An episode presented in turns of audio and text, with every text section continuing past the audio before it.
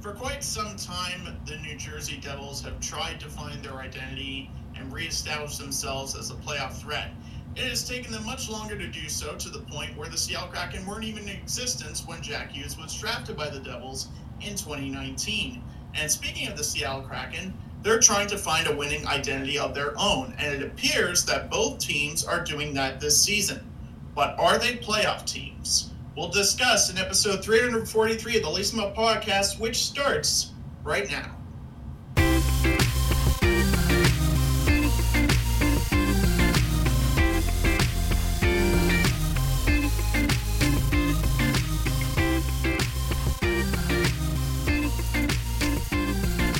And now, it's time to lace them up. Here's Brett and Steve. And welcome to the show, ladies and gentlemen. I'm Steve Ellsworth. I'm Brett Tuboff. Before we talk about two of the surprisingly hottest teams in the league, Brett, some more injury news and a tough blow for the Winnipeg Jets offense. He's only played in two games, but Nikolaj Ehlers unlikely to play in a lot more after this injury. Well, yeah, I was actually going to talk about the Columbus stuff first, but yeah, we can... Yeah, sure. Well, why not talk about things going from bad to worse in Columbus as well? Because somehow has. The last time we talked, we mentioned how Zach Werenski's out for the whole year, and then Jacob Voracek's also out, and all that stuff. And then Blinkenberg was another one, Bokvist, who was already injured. And the Blue Jackets added some more guys who are placed on IR. One is Patrick Laine, who's out for 3 to 4 weeks now. Elvis Merzlikins is another one who is placed on IR. And then also Jake Bean, who was... It wouldn't have been an issue if Zach Werenski was healthy, or if Bokvist was healthy, or if Blankenberg was healthy. But Jake Bean is also not there, and in comes Marcus Bjork, who's going to be the Blue Jackets' power play quarterback. Is he Bjork's brother? No, I don't think has any relation to him. But that is just funny that's what happens. And I see here that Jack Roslovic is also day to day. He didn't have a great season. So, yeah, anyways, it seems like the only healthy people for now is Boone Jenner and Johnny Gaudreau. And the trainers. And the trainers, yeah. We should probably watch their back at this rate, because they might be next. I'm looking here. I guess Kent Johnson has been healthy, but he hasn't played all 17 games. Let me see here. Okay, there's 1, 2, 3, 4, 5, 6, 7. There's 7 Blue Jackets who have played all 17 games. Gaudreau, Jenner, Chynikov, Nyquist, Sillinger, Gavrikov, and Andrew Peak. So, great list. So it's like you didn't think it would get worse for the Blue Jackets, and it did. So, they probably were already going to be tanking and rebuilding anyways. Gaudreau helps their team a lot, and he's low-key been pretty good despite all these injuries, on his team. But 15 points and 17 games already, so he's like that's like the lone bright spot. Oh, and I guess Boone Jenner's been pretty good too, 13 points in 17 games. But yeah, those are the only two good players on the team at the moment. And the good news is they'll have some draft capital. Yep. Like you said, they'll have some pretty high draft picks. They've accumulated some draft picks as well. Yeah. So the future is still very much bright, as we said last week, but it's just going to be one of those off years that maybe it works out for them in the end. But yeah, if you're a Blue Jackets fan, you probably want to fast forward to the NHL draft, because there's not going to be much to see outside of watching all your favorite players, or not all your favorite players. Basically, I would think Gustav Nyquist being on that list. He's a likable player. Yeah. Basically the trade deadline and then the NHL draft are the two magical days for the Blue Jackets franchise at the moment. But, I don't know. I guess it is kind of unfortunate, because they get Johnny Gaudreau. You think, like, oh, okay. And, like, you re-sign Patrick Laine, so you're thinking, like, okay. Yeah. Like, they probably didn't expect to make the playoffs, if you're being honest, because they didn't really improve the defense or the goaltending. But, like, you're thinking, like, okay, this could be kind of fun, just seeing Laine and Gaudreau be on the same team and all that, and that's going to have to wait for a few more weeks now. So, yeah. The one thing I will say, though, it's hard to find bright spots, obviously, right, the way things have started for Columbus. But if there is one you want to point to, you get to see what players are like in certain situations. Like, you didn't think a guy like Andrew Peak and Vladislav Gavrikov, obviously big parts of that defense, but they'd probably be like the two best defensemen, and now you're going to see what they can do on a top-pairing role. You're going to see a lot of guys like Sillinger and Chenikov continue to get more minutes. Maybe you'll see more of Kent Johnson, as you mentioned. And if you look at Tampa Bay in 16-17, they were banged up. Yeah. They almost made the playoffs. And one guy that emerged in that season was Braden Point. And look where he is now. So if there's one thing for the organization, it's looking what you have beyond your star players and what their ceiling is and what they can do for you beyond this season. Maybe you get some interesting line combinations that you otherwise wouldn't have thought of because you would assume everyone is healthy, but now everyone's banged up. So it's like, okay, well, let's try these line combos and see what happens. So, right. I guess if you want to be an eternal optimist, there's that to look ahead. It's time to figure out what you have beyond your star players. Yeah, the bright news, though, is that Jordan Dumais, you mentioned, he's really killing it in wait, is this possible? He has 48 points in 21 games for Halifax this year. I mean, Halifax is very good. Yeah. They're one of the best teams in the Quebec Major Junior League at the moment. Yeah, no, I guess, but like I didn't realize he was that good. That's crazy. So yeah, that's one prospect. Yeah, he probably top of the leaderboard in yeah, the I was about to race. Say, and then also projected 156.62 goals. Good God. Also, Luca Del Bel-Belize Blues, who was also Del Bel-Blues, great name. Yep. He was also first, by the way. Dumais is first in Q scoring. I was right. Yeah, I figured. And he's 12 points ahead of the next closest player. That's insane. That's literally insane. Take that, Lafreniere. Yeah. So basically, I was going to mention how, because I was just looking to see how Denton Matejchuk and their other David Jiricek were doing, and they're doing pretty well. But then I was like looking at elite prospects, and I was like, wait a second, Jordan Dumais, He's doing really well. But, Denton Matejchuk is doing pretty well in the WHL, 19 points in 17 games. And David Jiricek is in the AHL right now. He has 8 points in 9 games, so that's even more impressive. For a defenseman especially. Especially, yeah. So, I don't know. I feel like even though, Columbus is depleted on the defensive side of things, I don't think it makes sense to call up David Jiricek because, you don't want him to, I feel like it just makes sense to put him in the AHL for the rest of the year. Get guys in places where they can thrive. Yeah. But I mostly just mentioned this, in case there are Blue Jackets fans. You have a pretty deep prospect pool and a lot of guys that are going to be pretty good for the next couple of years. By the way, speaking of Q prospects, just quickly, Brad Tell, shout out another one, James Malatesta. Oh, yeah. He's 23rd in Q scoring with 24 points in 19 games, 16 goals in those 19 games. Wow. Jeez. So almost a goal per game, not bad. Yeah, that's pretty good. Quebec, by the way, is also one of the top teams in the Q. So okay, that makes sense then. Yeah, but still, 16 goals in 19 games is still pretty far. Yeah. But anyways, I guess there's a lot of things to look forward to if you're the Blue Jackets, but not on the current team just yet.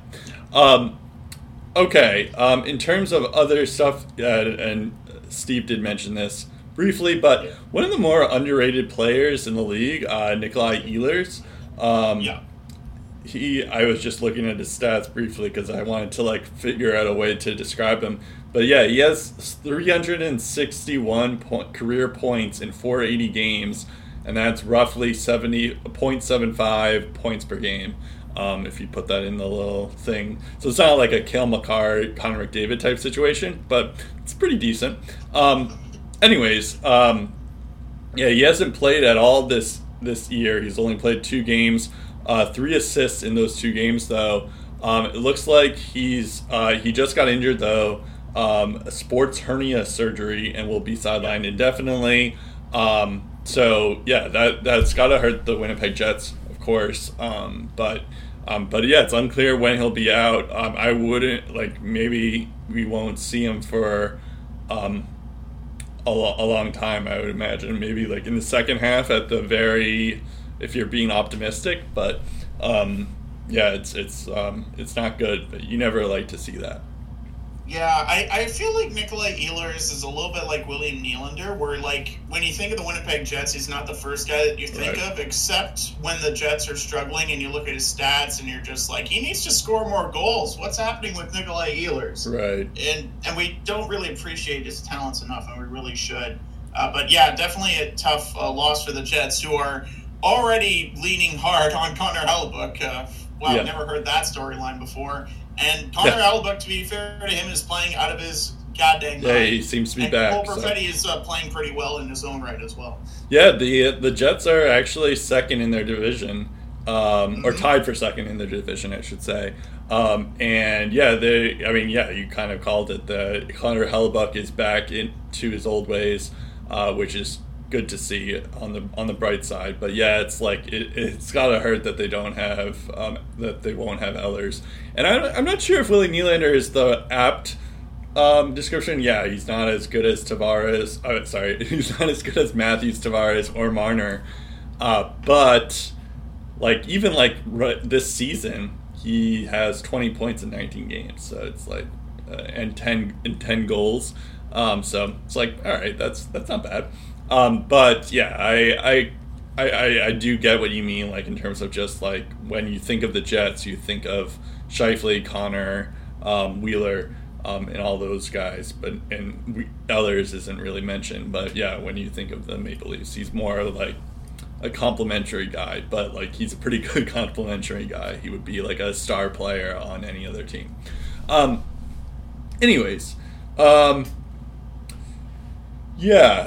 Just one stat quickly on Connor Hellebuyck, if you don't mind. Sure. So he has faced the 6 most shots: John Gibson, Carter Hart, UC Saros, James Reimer, Darcy Kemper. James Reimer, wow, being ahead of him in that regard.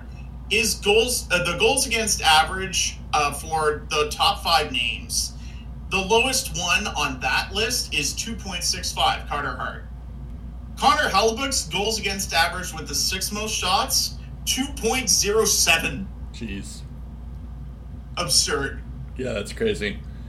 So we're going to talk about the New Jersey Devils this week as our main topic. We are also going to talk about the Seattle Kraken in a bit. We had been planning on talking about them for quite a while. We did talk about Nico Hischier and Jesper Bratt a few weeks ago, to be fair. And they're still very hot. I think we wanted to go more in depth. And this was even before they had this huge streak. They've won 12 games in a row. Their goal differential is actually plus 26, which I believe is actually the second most in the league. Boston is first. Yeah. I'm trying not to get too ahead of myself with Boston, but yes, Boston does have a plus 38. Talking about the Devils. Yeah, exactly. I'm just going to be talking about the Bruins for the rest of the time now. The Bruins the Devils are the second best team, or they have the second best record. The Boston Bruins have the first. No big deal. It's weird because it's the Devils have 15 wins, 3 losses, 0 OTLs, and the Bruins are 16-2 with 0 OTLs as well. They've both been really good, but we want to talk about the Devils because we talk about the Bruins a lot as well. Yeah, so I mentioned that Nico Hischier, a few weeks ago, that Nico Hischier and Jesper Bratt have been incredible, which they have, and they still have. Bratt has 22 points in 18 games. Hischier has 19 points in 17 games. I feel like even though Peterson and Makar are still very, very good, obviously, and I think in a redraft, you want to take those guys ahead of Hischier, but... Hishier's making a case that he's not, he wasn't a slouch. He deserved to be first overall in 2017 just by this year, because this is his, breakout season, it feels like. He's also, I think his face-off percentage is really good, too. Just let me pull that up really quickly. 57%. I'm not sure where that is in the grand scheme of things, but he might be he's a sneaky Selke winner if he keeps this up. But yeah, he's really good defensively and offensively, and that's a big reason why the Devils are where they're at. Other guys, of course, you can talk about Jack Hughes, 19 points in 18 games. It was kind of funny. I don't know if you saw this, Steve, but I think it was a couple days ago, but someone was asking him about. If they're worried about losing, or it's just a stupid question really, and or something about if they're struggling or something like that, and then Jack Hughes says well, we're on a 9-game heater, so I don't think we're struggling or something like. I mean, you know, things are pretty good when Thomas Tatar is a +11. Yeah, no, that's a good point. And I know you don't like plus minuses, but Thomas Tatar is a +11 is pretty darn good for Thomas Tatar. Correction, I don't I don't like plus minuses, but I'll only unless it's glaringly very good or glaringly very bad. Yeah, so it's an overrated stat, but it does tell a notable part of the story to me in terms of where trends are going. Yeah. It's not the be-all, end-all stat, but it does tell part of the story. Yeah, that's fair. But just looking at its career plus minuses, +11 seems pretty high at this stage of the year for Thomas. Yeah. Then in terms of other guys, we figured that if the Devils are going to be good, it's going to be because of Jack Hughes, Jesper Bratt, and Nico Hischier. And I guess Dougie Hamilton, who's also been very good too.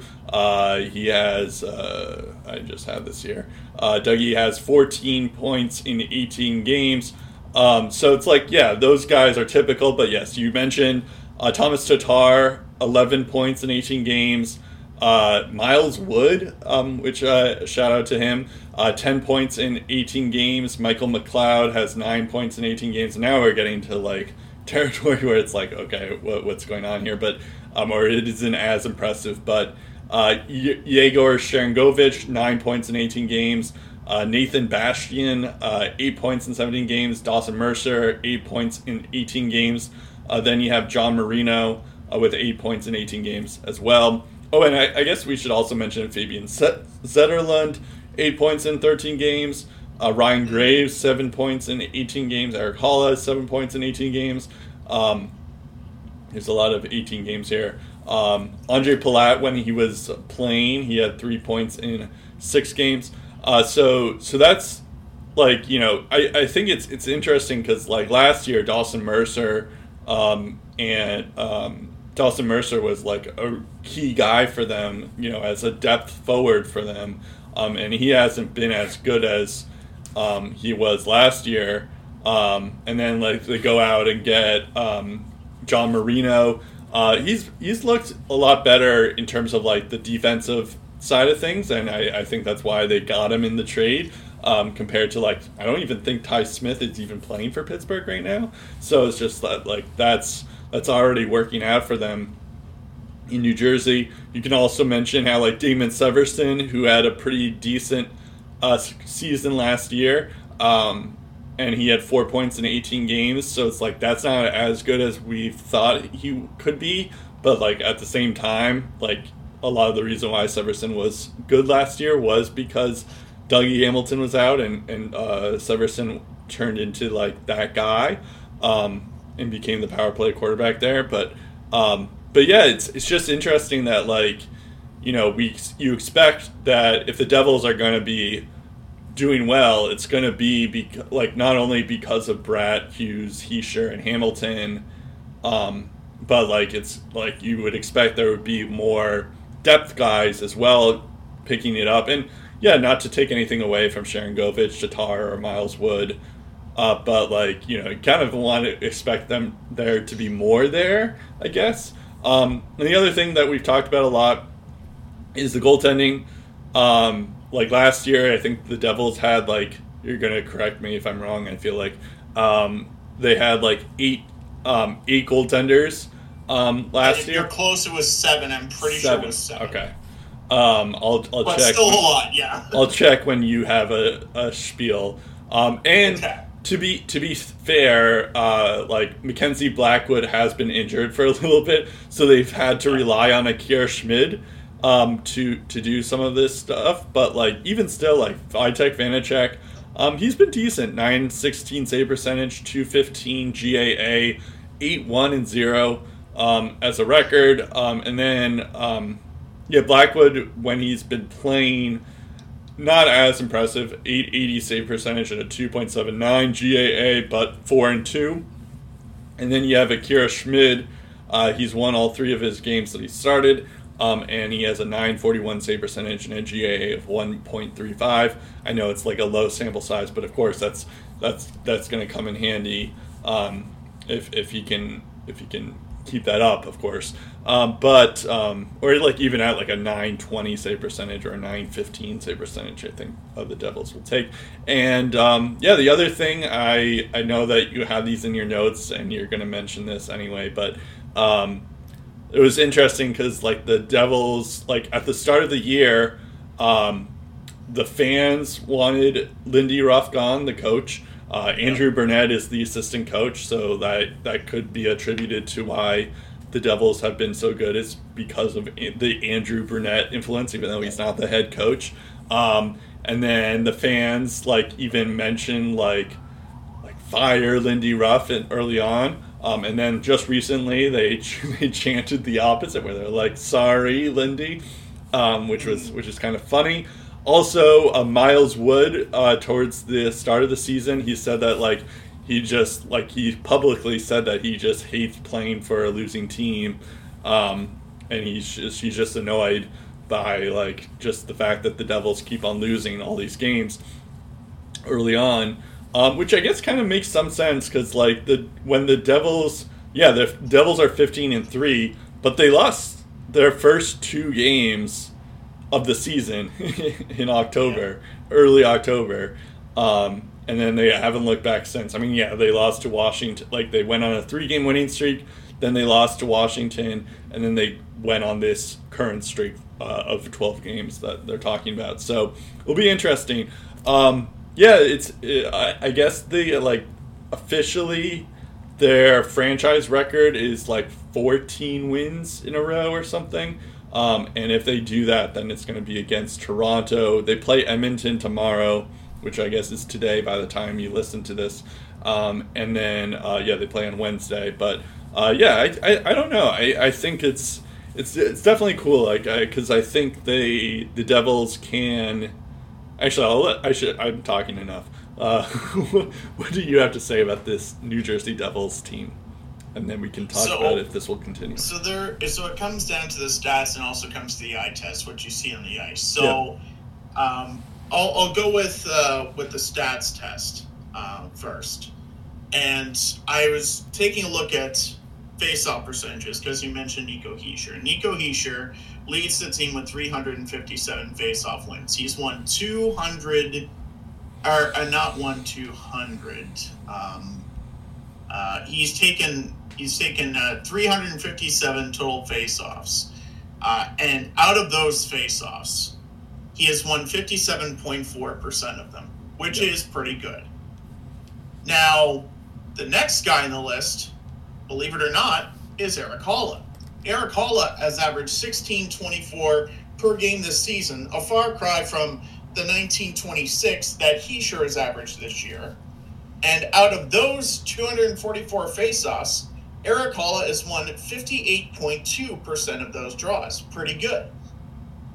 Then you have Michael McLeod, Third on the list with 217 draws taken, he's only averaged 11 minutes and 14 seconds of ice time per game. He has won 58.5% of his draws. And then you have Jack Hughes, who has taken 104 faceoffs and has won 32.7% of them. And then it goes down to the double digits. Dawson Mercer with 64 faceoff. Jesper Bjorkstrand has 45. Even Thomas Tatar has taken 17. But the top three, Hischier, Haula, and McLeod, to be above 57%. Above 57% success rate in the faceoff dot. And even shorthanded, Hischier and McLeod have won over 60% of their draws that they've taken. That's huge if you can win that many draws shorthanded. So there's that part that I like. The other part that I have mentioned to you, Brett, in previous email conversations is the amount of shots that this team generates and the amount of shots that they give up. Because another flaw to the Devils over the past couple of years is I feel like Blackwood and whoever the Devils goalie has been forced at times to stand on his head because the team has been playing with reckless abandon, not enough structure, and they're giving up way too many shots on net. Well, that has changed, especially during this 12-game slide. And to the point where, just taking a look at the overall summary, they outshot teams in the first 22 periods they played. First 22 periods, they outshot the other team. That ended in Game 8 against the Colorado Avalanche. By the way, the Devils beat the Avs 1-0 in that game. So even though, oh, shocker, they got outshot by somebody, it still didn't matter. They won that game anyway. In their first 57 periods, over the course of 18 games, they played 57 periods. They have outshot teams in 44 of those 57. They gave up 25 shots or less in their first 10 games, with at the Edmonton Oilers ending that streak in the 11th game of the year. And even still, they gave up 25 shots or less in 11 of their first 18 games, an exceptional rate.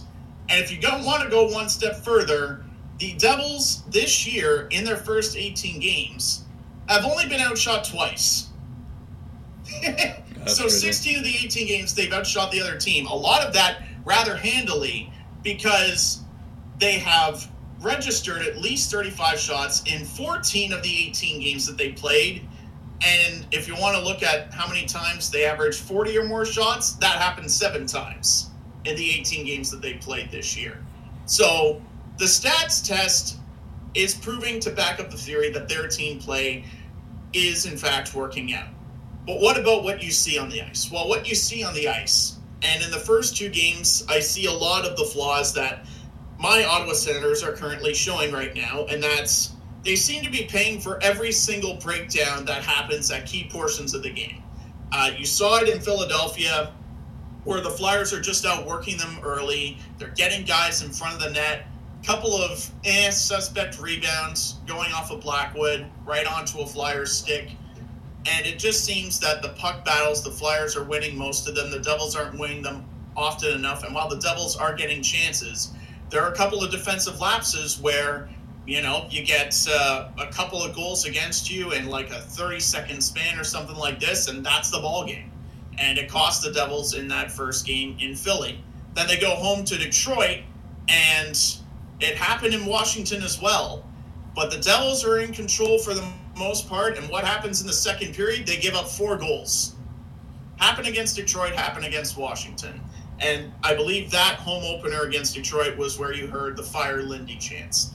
Then, of course, they get their first win of the season against the Ducks. Then they follow that up with a pretty good game against the New York Islanders. And throughout the course of those games where they're starting to win now, you're starting to see, yes, guys like Jack Hughes and Jesper Bratt dictating the pace, guys like Dougie Hamilton taking absolute bombs from the point, Damon Severson doing some of that as well. Also, the stretch passes. There have been some good stretch passes from their back-end guys as well, from the likes of Hamilton and Severson and others. You have seen the skill, but what you see is the hard working, keeping the puck alive, continuing to battle. You're seeing a lot of that before the big goal happens.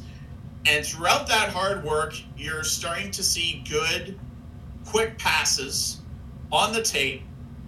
And the superstars who are receiving those feeds know what to do with it. They're able to get quick shots on net. They're able to get them from within close range. And that's how you get goals. From the front of the net, from the left or the right face-off circle, shots from the point with traffic in front. The Devils are doing all the simple things you need to do to get the goals before they're scoring those goals. It's not like a Connor McDavid end-to-end rush. That's how they score goals, with pure talent. In order to win consistently in this league, and teams like Carolina do it best, teams like Vegas do it best, even teams like Colorado, although they've got all kinds of talent like New Jersey does, they're able to do the little things right as well. And the Devils have been doing more of that consistently, game in and game out. That's why you're looking at the shot clock and you're realizing, holy crap, they're outgunning us. They're winning the puck battles. They're doing all the small things that's needed to win, and they're getting rewarded for it now. So stats test, they're passing it. I test, they're passing it. If they keep doing the simple things they need to do on the ice, the stats will continue to bend in their direction, and they'll get the lucky breaks when they need them. Yeah, that's a good point. So I was curious to see, because you were talking about Nico Hischier's face-off numbers. I was just wondering, like, how does that compare to all the other guys? So currently, he's... it's hard to know because, like, if you look up face-off win percentage, they count, like, guys like Matthias Janmark, who's only taken, like, 2 face-offs, and he just so happened to win those 2 face-offs, so it's, like, it's hard to really judge that. So I went by face-off wins, and I know that's not really fair either because it's, like, whatever. So Nico Hischier is 8th, but I was surprised to see who was number 1. Because I'm surprised, you can already guess that it's not Bergeron or Barkov. Who do you think is number 1 in face-off wins right now? Number 1 in face-off wins, and it's not Bergeron or Barkov. And it's not Hischier, because I already spoiled that to you as well. But Crosby. No, a Bo Horvat. Crazily enough. That's interesting. Bergeron, to be fair, Bergeron is 2nd and Barkov is 3rd. And Bergeron has a better face-off percentage than Horvat has.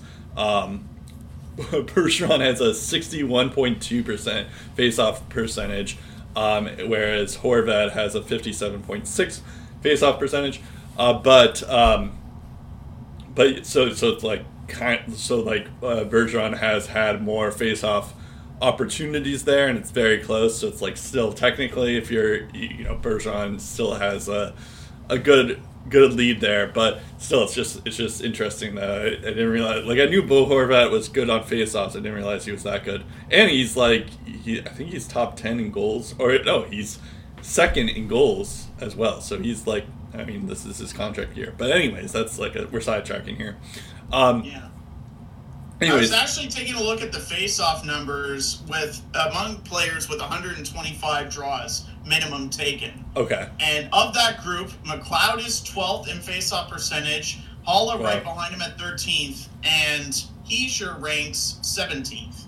Okay. So in that category, you have 3 guys in the top 20. The Devils' top That's 3 crazy. Face-off guys. Yep. They're all in the top 20 in that stat. That's which crazy. Is pretty good. Yeah, no, that is pretty good.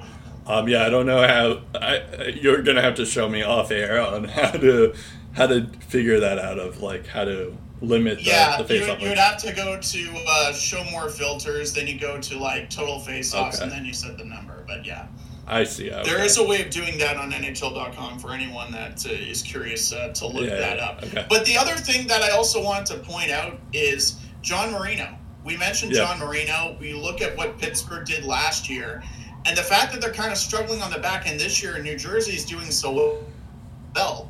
I think John Marino might be one of the most underrated defensemen, in the sense that you don't really see him on the ice, on the score sheet all that much in terms of goals, assists, and points, but everything else that he does, it seems to be making a difference, I think. Yeah, it's interesting, too, because when he was in the league, he did show some offensive potential, but it's been clear that, like, after a while, he has a very good... He's very good at that shutdown role, and that's clearly a big reason why the Devils are where they're at. But, like, yeah, John Marino could be... in terms of point totals, he could be even more there that way. Yeah, it's interesting just from the Devils' standpoint, because I think, like, in the offseason, we'll have to go back to our preview and stuff, but we were kind of mentioning how, like, they always have a ton of injuries, and we weren't sure about their goaltending situation, and it turns out that this year they have the goaltending. They're healthy at the moment. Of course, that can change. I'll knock on wood for them. But yeah, that's like been a big reason why they've been able to do so well, is that a lot of them are a lot of their key guys are healthy, and a lot of their and their goaltending, or Vanacek, has been very good. And you know, he probably will get some positive votes even if he keeps this up. Having said all that, do you think this will continue? I'm sure that, like, it's not like they're going to go 79-3 the rest of the time, but yeah. But like, do you think that this will, like, do you think they'll make the playoffs? Let's say, state that as a barrier. I think they can, just based on the fact that the eye test, it's not like they're fluking their way into wins. They're doing all the little things right, as I said. And also keep in mind that Alexander Holtz hasn't really made significant NHL impact yet. Neither has Simon Nemec. Neither has Luke Hughes. Nico Dawes is in the farm system. He had a little cup of coffee in the NHL last year, but he hasn't really played all that much this year. Palat is out for a couple of months. Mackenzie Blackwood is injured. Jonathan Bernier has been hurt for a while. Dawson Mercer and Igor Sharangovich have a lot more to give offensively. Hughes, Bratt, they're starting to hit their stride. You got some other talented prospects in the system. And you also look at, the defense that they have. You talk about big defensemen that are trying to box you out, and that's something that Sens coach DJ Smith alluded to after the Devils' latest win, their 12th in a row. Dougie Hamilton is 6'6", John Marino is 6'1", Damon Severson is 6'2", Ryan Graves is 6'5", Siegenthaler is 6'3", you have Brendan Smith who's 6'2", and then you also have Kevin Ball, who's a 6'6" monster that just hits people with authority. Like, this, I think we're starting to see, and it might be way too early to say this, but they could be in the makings. This could be the makings of an Eastern Conference powerhouse. Give it a couple of years. But the Devils, I think, are on their way, like they were to being in the 90s and the 2000s, a consistent playoff threat that you got to mark down on your calendar every single time you play them, because you know it's not going to be an easy game. I don't think the Devils are pushovers anymore. They're not going to be pushed around, and they are going to be a team on the rise that just keeps getting better. And the best is yet to come, and they're already looking great. Yeah, I mean, this year I would say they're a playoff team. How good they'll be, I don't know, because again, the Metro, there's not much to give there. But I mean, 7-0 and 1-goal games, they're gonna win more games than they lose when they play like that. Yeah, in defense of Luke Hughes, he's still in college, so it's like he wasn't really expected to play this year, even though he is NHL ready. Also, his teammate at Michigan, Seamus Casey, who's another New Jersey draft pick, he's also he's been pretty good too there in Michigan, 14 points in 14 games as well. So yeah, I just wanted to mention you do, like, you know, you do have a point in terms of they do have a bright future in their prospect pool, especially Hughes, Nemec, and Holtz, but I don't know, there's not like a huge rush for those guys to be in the NHL, especially when the NHL pro roster is doing so well too. So there, you know, it would be more concerning if Hischier isn't doing so well, or if Hughes wasn't doing so well, because those were top first overall picks. But But yeah, I think it makes sense for like Luke Hughes and Holtz to kind of, you know, develop them slowly over time in AHL and college and all that stuff. So that was more of a point to allude to the future, okay, like, of how good they can be moving forward, not necessarily this year. Then fair point. The fact that they won 15 of 18 with the group that they have, they're onto something. Yeah, for sure. I mean, if like, especially like you're saying, like, if you can add Luke Hughes to this mix, like, he'll probably join the team late on in the season, once the college season is over. And then you also can add, you can add, like, maybe you can get Alex Holtz going because, like, some things take time. Then, you have something going. But, I don't know. It's I've always been high on the Devils. I think it's like, we've always been aware of their goaltending issues and the fact that, like, it felt like Jack Hughes was like finally getting going and this would be his year, and then he'd get injured, and then he becomes healthy again, and then he's like, it felt like he wasn't injured anymore. And then all of a sudden he gets injured after a certain time. So hopefully we'll see. Dougie Hamilton and Miles Wood around this point this year, they were also hurt. Yeah. Miles Wood missed the entire season too. And like Dougie Hamilton's another one. Nico Hischier has had some time on the IR as well. So it's like, like with this team, yes, I do think that they'll make it.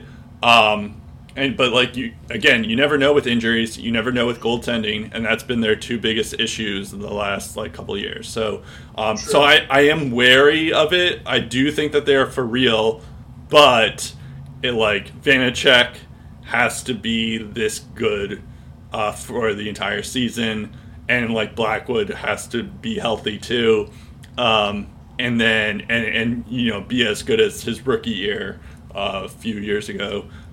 That also has to happen, but and also all these players that I just mentioned, they have to be healthy too, because pretty much every guy has some sort of injury history as a part of their core. So that's always something that you're going to have to keep in mind with this team. But it's definitely looking promising. It's not like I hate being the wet blanket here, but. But you just have to be wary about that if you're. I'm also considered now that they're doing this well with their approaches at the trade deadline, because now that they're winning, you also look at the cap space capital they have to work with. Like Thomas Tatar, free agent, Miles Wood, same thing. Erik Haula, Damon Severson, Ryan Graves, same thing. Andreas Johnson, people forget he's in the minors because they demoted him. Jonathan Bernier hasn't played for a bit. All those guys are free agents, and then of course, in terms of RFAs, you have Brad and Sharon Govich and Mackenzie Blackwood. There is the three main guys, but that could affect what they do at the trade deadline. It could impact what they do this offseason, and it's important for them to evaluate and understand what they have and how close they are to taking that next step. Because the last thing you want to do is be like the Ottawa Senators and trade for Matt Duchene and realizing we're not as good as we thought we were. Right. And then everything falls apart. Yeah, that's a fair point. I do wonder what they'll do. I guess we'll see. I mean, I think that's like where like it's good that they have Simon Nemec on low thing. Luke Hughes hasn't even been signed yet because he's in college. Let me see here. Holtz, Holtz has a few more years on his entry level. That's where like all the young prospects come into play there. I'm just noticing here they have. I think you did mention this, but like they have a lot of like guys who are going to be free agents this coming season. So. Especially like the big one is Jesper Bratt, but you still have like Tatar, Miles Wood, and Erik Haula, who've all been pretty good this past year. So, maybe that will continue, and they'll probably expect a raise of some sort. It'll be interesting for sure. All right, so I think the Devils will make the playoffs. But I'll stipulate if one of their core players gets injured again, then it'll probably all fall apart. So I'm going to say I'd say that I don't think they're going to be this good. They're not going to go on a 70 win streak or a point streak, but I do think that they'll make the playoffs, because the odds are definitely in their favor in that sense. But they'll probably, I could see them slipping to a wild card spot maybe.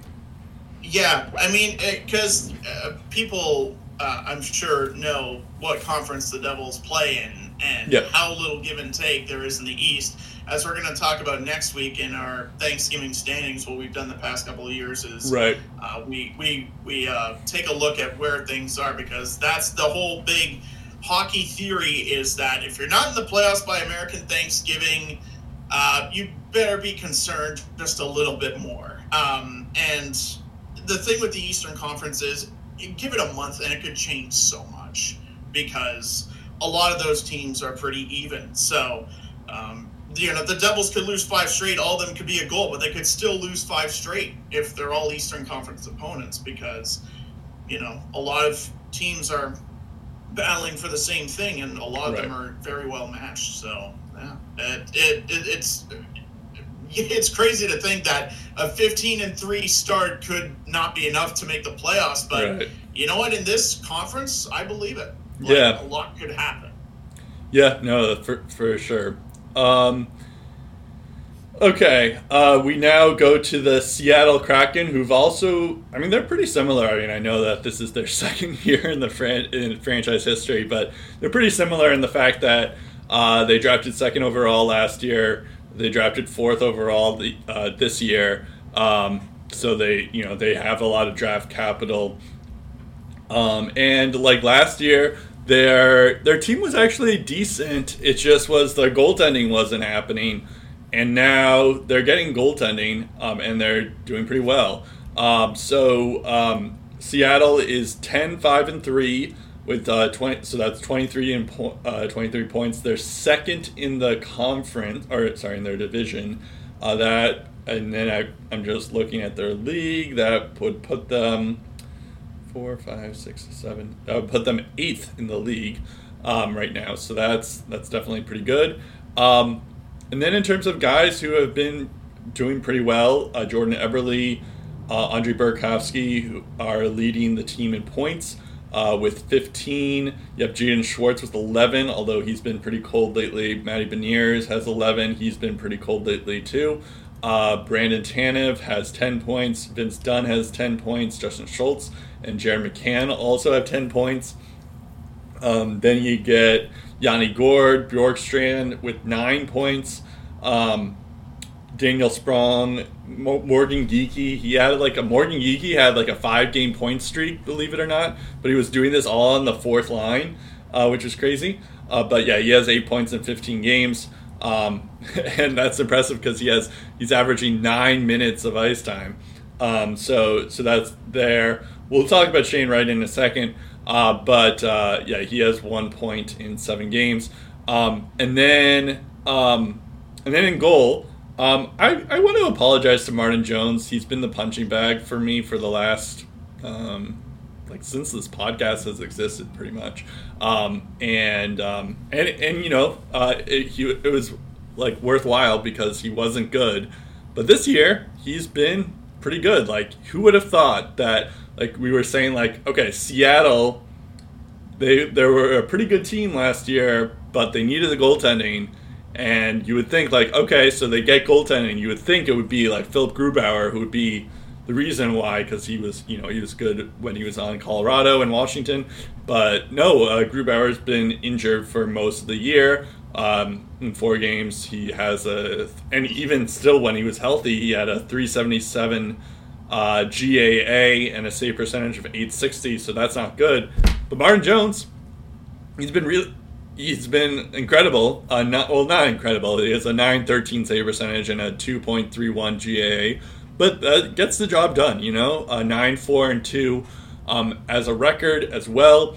So You know, I had kind of been like, you know, poo-pooing Martin Jones, or like, I feel like if we had like an editor, we like, he would like go back into all our episodes whenever I was trash talking Martin Jones, and like would just put that clip in right now, because it's been a lot. I've done that a lot, but no, it's nice to see that Martin Jones has been pretty good.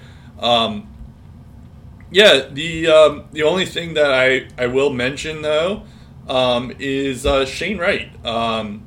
He has, as I mentioned, he has like 8 minutes of ice time.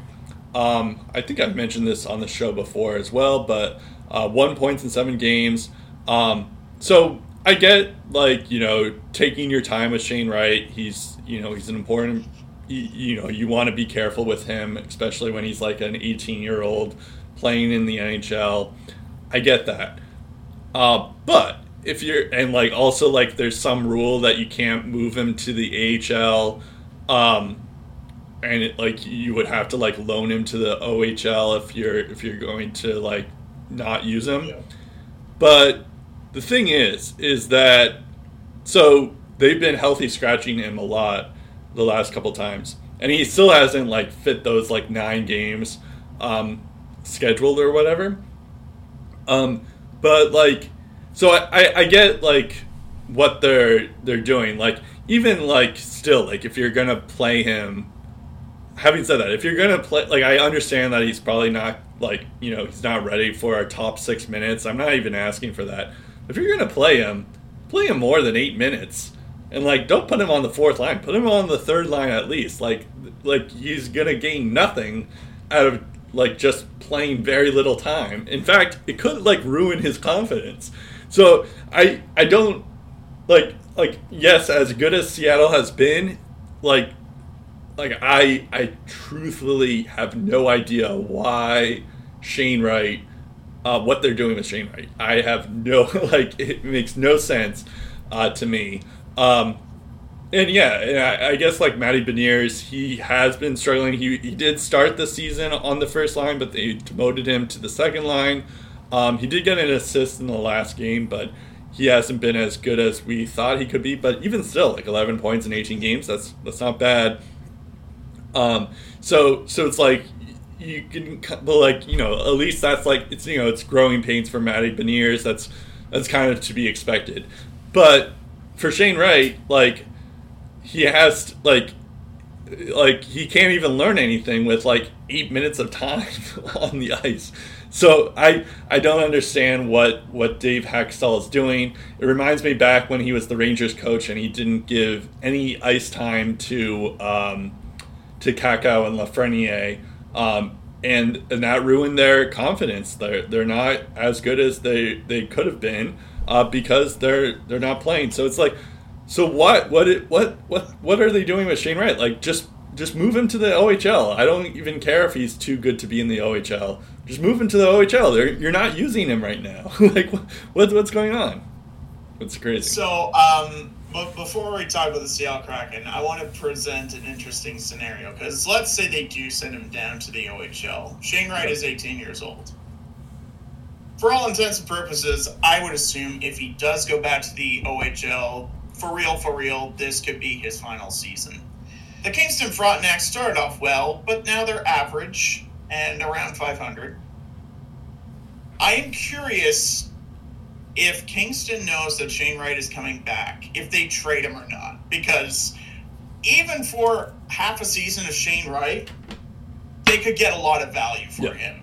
So for the selfish reasons, I'm interested to see if my Ottawa 67s would be in that trade. But he's probably just going to go to London because they'll trade their farm for half a season of Shane Wright, because that's just what they do. Yeah. But, yeah, if the Kingston Frontenacs are in that position, please... I mean, I know this was about how good the Seattle Kraken are doing. I just wanted to mention that out. I just wanted to mention that rant out, because it's just like, I just don't get it. But yes, of course, Seattle is doing well. So it's like, clearly Hackstall knows what he's doing. But like, at the same time, it's just like, does he actually know what he's doing? It doesn't make sense. And this is what he did in New York. So, I don't know. It's crazy. Yeah, for sure. By the way, while we're on the subject of OHL talent, the Seattle Kraken have a few in the OHL's top 30 scorers. Tucker Robertson was as high as top 5. He has slid down a bit to 14th, but still 25 points in 21 games is still pretty good. David Goyette of the Sudbury Wolves has 12 goals, 23 points in 18 games.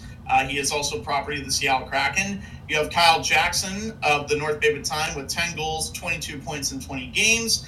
And Ty Nelson, a former first overall pick of the North Bay Battalion, still with the North Bay Battalion, 22 points in 20 games from the blue line. He is also property of the Seattle Kraken. I think he was... second or third round pick by Seattle in this past draft. And Shane Wright hasn't played an OHL game, so if he had, you would count him on this list as well. Yeah, I'm sure he would be there, yeah. So they have a lot of young talent. And again, like you said, with the Devils, there's no reason to rush those talents.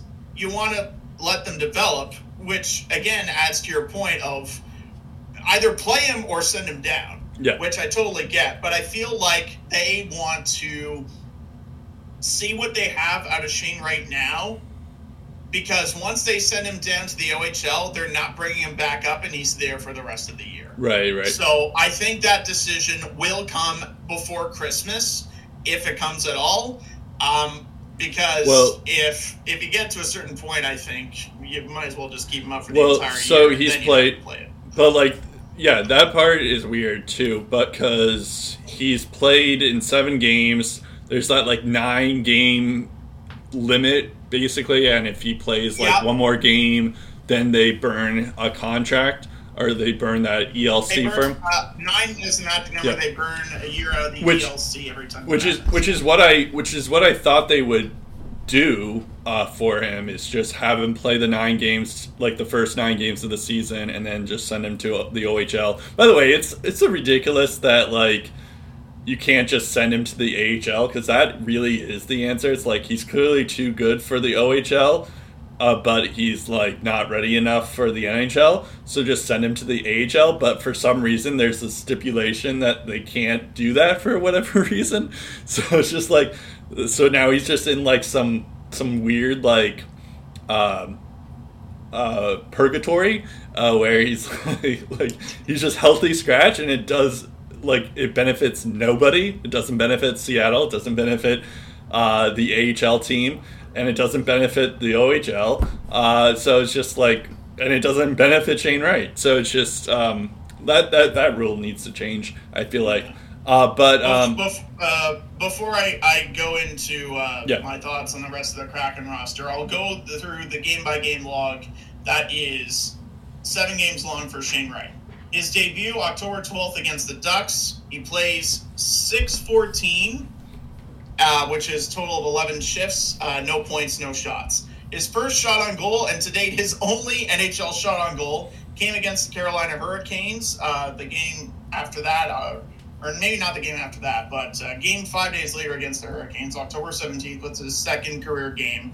He gets a shot on goal in 6 minutes, 50 seconds, amounting to 9 shifts, and that's it. First NHL point, his third game against the Blues, October 19th, so that's 2 nights after that. He plays 6:36 over 11 shifts, and that's his night. Then he has gone pointless in the following 4 games, spread across October 21st, October 23rd, then November 3rd, then November 5th against Sidney Crosby's Penguins, and that's the latest NHL game. So that's 15 days ago was his last game. And the only time he averaged more than 10 minutes was his second to last game in terms of recency against Minnesota, November 3rd. He played 13:45. Iced for 21 shifts in the game, played for 21 shifts, and that's the most amount of NHL action that he has gotten to date. An assist, a shot on goal in those 7 games, and we haven't seen Shane Wright in a game situation in 15 days. Yeah, that's crazy. Yeah, the other thing before you move on is that this is also you know, Shane Wright missed a whole year due to the pandemic because the OHL didn't play at all. And he didn't have as good of a year the following year as we all expected just because of but like he still had a pretty good year in the OHL that year. So it's just like we know what you could make a guess that okay, because he was pretty good you know that or because he missed a year, that was a big reason why his numbers were lower than expected the following year. So now it's just curious as to what's going to happen here. And I would imagine he'll probably play for Team Canada in the World Juniors, so maybe that's when he'll really start to get going. That's a good point by you. So I could see that, but maybe I don't know. I imagine what will happen is he'll play two more games at the very least, and then they'll send him to the World Juniors, and then they'll decide what to do after that. But it's just crazy how they're handling him. Anyways, we've talked long enough about it, but I feel like it's a weird situation that we kind of had to talk about it. Yeah. Anyway, the Kraken 10-5-3, third in the Pacific, ninth in the league, and away from home, Brett, this is key. They're 5-1-1, so they're doing well away from Climate Pledge Arena, which is good. They have a +9 goal differential, 58 goals for, which is 14th out of 32 teams, and they're 49 goals against, thanks largely to Martin Jones, is the 8th fewest in the league. And their shots against is the third lowest averaged in the entire NHL at 27.5. One thing they don't do is get a lot of pucks on net, 29.4 shots per game, which may seem like a lot, but it's actually the sixth lowest across the board. Florida's got 40-plus per game, which is nuts. The Devils are top four in that part out of 32 teams. And the Kraken are well below in that regard. In terms of special teams, they're 12th out of 32 in power play percentage, 22.6. That's pretty good. Their penalty kill below 75%, eighth worst percentage out of 32. Not terrific, but in one-goal games, they're 5-3-3, which, you know what? Again, it's not sexy, but they get it done. They get wins. The close game against the Rangers, they needed overtime, but they got the win. That game against Calgary, where they were down a couple of goals, they battled back. They forced Calgary down to the wire, and they got the win 5-4. And the offense reflects that overall. Their leading scorer is Jordan Eberle with 15 points in 18 games. Looking at his game-by-game track record, it's been hot and cold, but he's been their most consistent scorer. The outliers say that he's had a pretty good year. Burakovsky tied for the team lead in points with 15 in 18, four of those being goals, 11 of those being assists, seven power play points as well. You look at Matty Beniers, and this is the whole thing. Matty Beniers has 11 points in 18 games, but we were talking about how impressive he was in the limited action, Brett, that he played last year and the limited amount of action that he had in the first 7 or 8 games of this season. But since this part of the season where the Kraken have basically won every game that they've played, he's kind of struggled for the first time in his NHL career. I can't remember what that pointless streak went to, but it was probably around the 5, 6, 7-game threshold. But, yeah, definitely the worst part of his career. And they were still finding ways to win games despite Matty Beniers not putting up points as frequently as he was doing. Jaden Schwartz has 11 points. That's pretty good. Jared McCann, 7 goals, 10 points in 15 games. Brandon Tanev is a +13, which is crazy because he averages less than 16 minutes. He has 10 points in 18 games as well. Justin Schultz has been picking it up. He has 10 points. Vince Dunn from the back end also has 10 points of his own. And he's been averaging over 23 minutes, so nice to see him do well. Oliver Bjorkstrand might have 9 points in 18 games, but he's taken 55 shots. The goals will come. And then, like you said, Morgan Geekie with 8 points in 15 games, that point streak he was on. He's averaged just under 10 minutes per game. He has 3 game winners, and he's a +12, which is kind of nuts there. And a shout-out to Daniel Sprong as well, who has 8 points in 11 games that he's played. Yeah, I mean, I kind of already went through that whole list, but I guess it bears repeating since we just went a few minutes talking about Shane Wright. According to, so I just looked at the game logs for Matty Beniers. He went 6 games without a point, and then on Saturday he did get 2 assists, so he broke that streak. But yeah, he. I mean, I think it was like to be expected that like you know it's usual that rookies go on these cold streaks or they're like that's what they're known for, to be inconsistent basically. But yeah, it's, you know, I guess it's to be consistent or just to be like, you know, it's like goes with the territory of like, okay, this is like a rookie. He's still pretty young too, so. It just goes with the territory, but You look at the point totals in terms of the league scoring.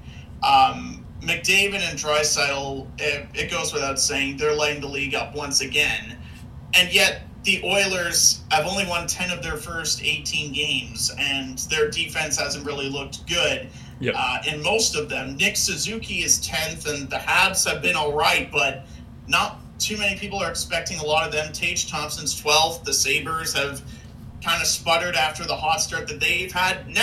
My point being, just because you're top 20 in the league in scoring doesn't necessarily mean your team is good. Yeah. Most of the time, your team is good if you have balanced scoring.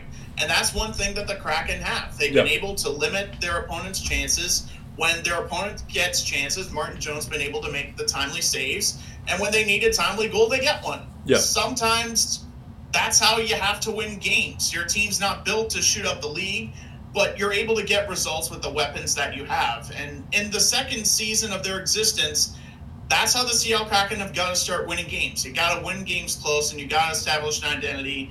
Once you get the talent and a proper system in place and the right players in place, which I think for the most part they do have, the rest will take care of itself. Yeah, I mean, this is promising. I don't think it will continue, though. Because, I mean, Calgary and Edmonton are better constructed in terms of, you know, on paper, and they're below Seattle. Right. The Kings are scoring a lot of goals. Yeah, and even though I did start to congratulate Martin Jones, he's better than he had. Like, this is probably the best hockey we've seen him play, but at the same time it's still early, and he could fall apart, so like, and who knows when Grubauer is going to be back and if he can be that Grubauer that we saw 2 years ago on Colorado, so that like it's still a little shaky. I also don't think Dave Haxtell is a good coach, that's even despite this whole Shane Wright thing. So yeah, I think it's like, yeah, this is promising, and you know, I think, you know, Bjorkstrand has been as good as we thought he would be, Burakovsky as well, but although I guess Bjorkstrand hasn't been as good as we thought he was going to be, but Burakovsky for sure has been that type of thing, but yeah, I don't think this is going to continue. But yeah, it is kind of interesting because we thought like Seattle could do what Vegas did in their inaugural season, and it just turns out like, yeah, okay, Seattle's doing what Vegas is doing in their inaugural season, but just a season later. But you know, at the same time, it's like the reason why we thought Seattle could do what they were doing was because of Grubauer, and Grubauer hasn't even played. So yeah, maybe, I mean, there is a chance that like Grubauer can come back after this injury and actually start to do well. But yeah, at the moment it seems like it's like, oh, this is just another team, or you know, like I don't think this will continue, and they probably won't make the playoffs. The other thing is that they've gone through, and no disrespect to the teams I'm about to mention, they faced a lot of, at the moment, non-playoff teams or teams off to slow starts. Their first game's against the Ducks. Their second was against the Kings, who at times have been prone to give up a lot of goals. They've gotten a bit better, but still. There's the Blues, who struggled early, Chicago, who's probably going to struggle a lot. Same with Buffalo. Vancouver hasn't been that great. Pittsburgh has had their ups and downs as well. Minnesota, they've had two games against them, and Minnesota's gotten off to a relatively slow start. Calgary is a good team, but inconsistent as well. Nashville has kind of slumped too. So even if they keep most of these teams to one-goal games, as the level of competition starts to increase in terms of the toughness front, once you get to go up against, you know, the Floridas and the Tampa Bays, which they got two games against Florida in December. They have one against Tampa. They have another game against Carolina. St. Louis has gotten better. You would assume the Alberta teams are going to get better as well. You're going to get a little bit of the Eastern Conference action in January. In January, they also have a game against Colorado. They have a game against Boston. So as the season progresses, they're going to go up against a lot of those teams that on paper are probably have enough talent to outscore the Kraken most nights. And by then, like, the games are going to be magnified even more because the playoff scenarios are going to be starting to take shape, and at that point, if you're struggling, every game matters. And if you're struggling to make an impact in your division standings, the games matter even more, right, especially if you're in the Metro.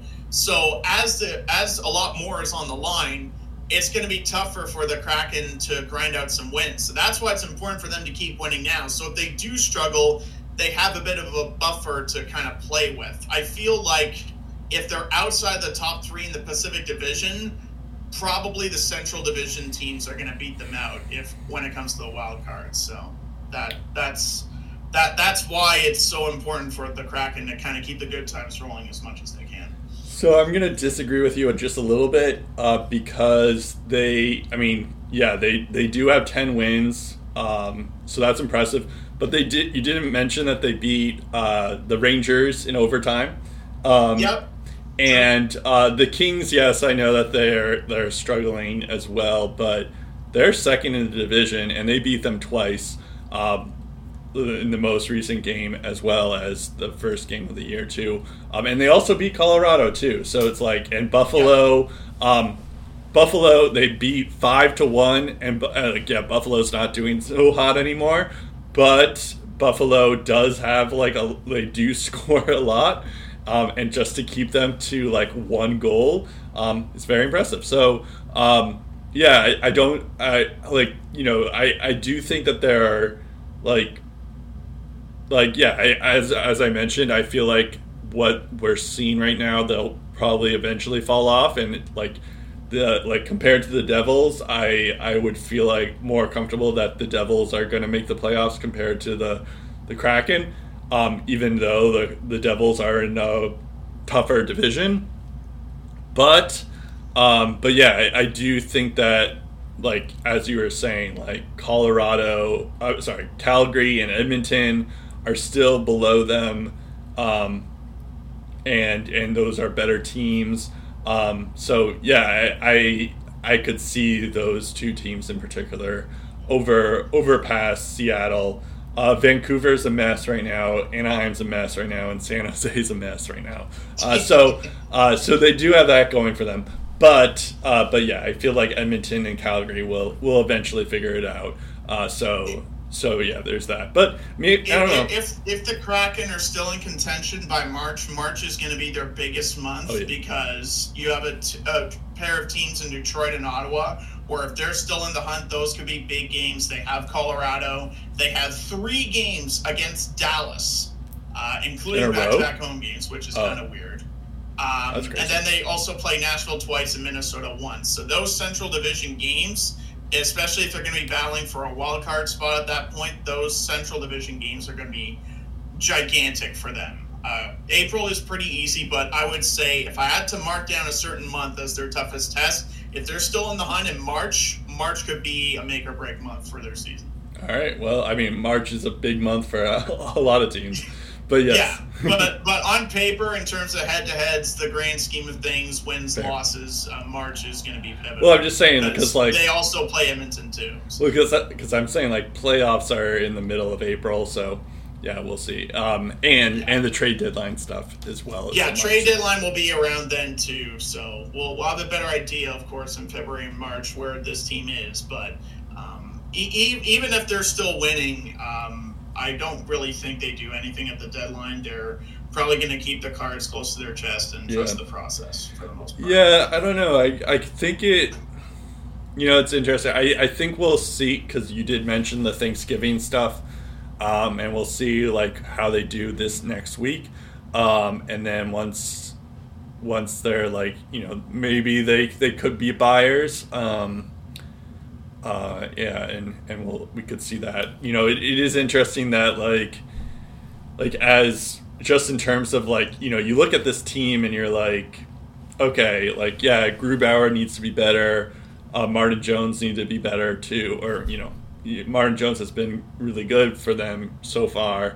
But then you look at their team and you're like, okay, Eberle, Schwartz, Burakovsky, Bjorkstrand, that's a nice team. And then if you get Beniers and Wright going, that's great. But then you look at like their true weak spot is defense. It's like, yeah, Vince Dunn is good, and Justin Schultz is good. But they're not like really like you know, exciting players, I guess. So yeah, I wonder if they are going to be buyers, they'll probably go out and get a defenseman to improve their blue line. So yeah, that would be my guess is what they would do if they really want to go for it this year. But I imagine maybe. They don't want to do that, so we'll see. All right, so I guess we're kind of in the same spot that, or we have the same thinking that we think the Devils will make the playoffs, but probably as a wild card, and Seattle's going to miss the playoffs, right? Yeah, I think Seattle, they're going to be in contention for a wild card spot in March, but. I don't know if they have the firepower, and I don't know if what they're doing right now is sustainable, where at the end of Game 82, they were a playoff team. So I do think it is cautious optimism for the future, because last year they were basically irrelevant. They didn't even hit 30 wins. They weren't really in too many people's conversations, and they weren't being talked about around the league. Yeah. That's changed this year, and heading into year three, to be in at least a conversation is a good situation for a team like Seattle to be in. It's definitely promising for sure. Okay.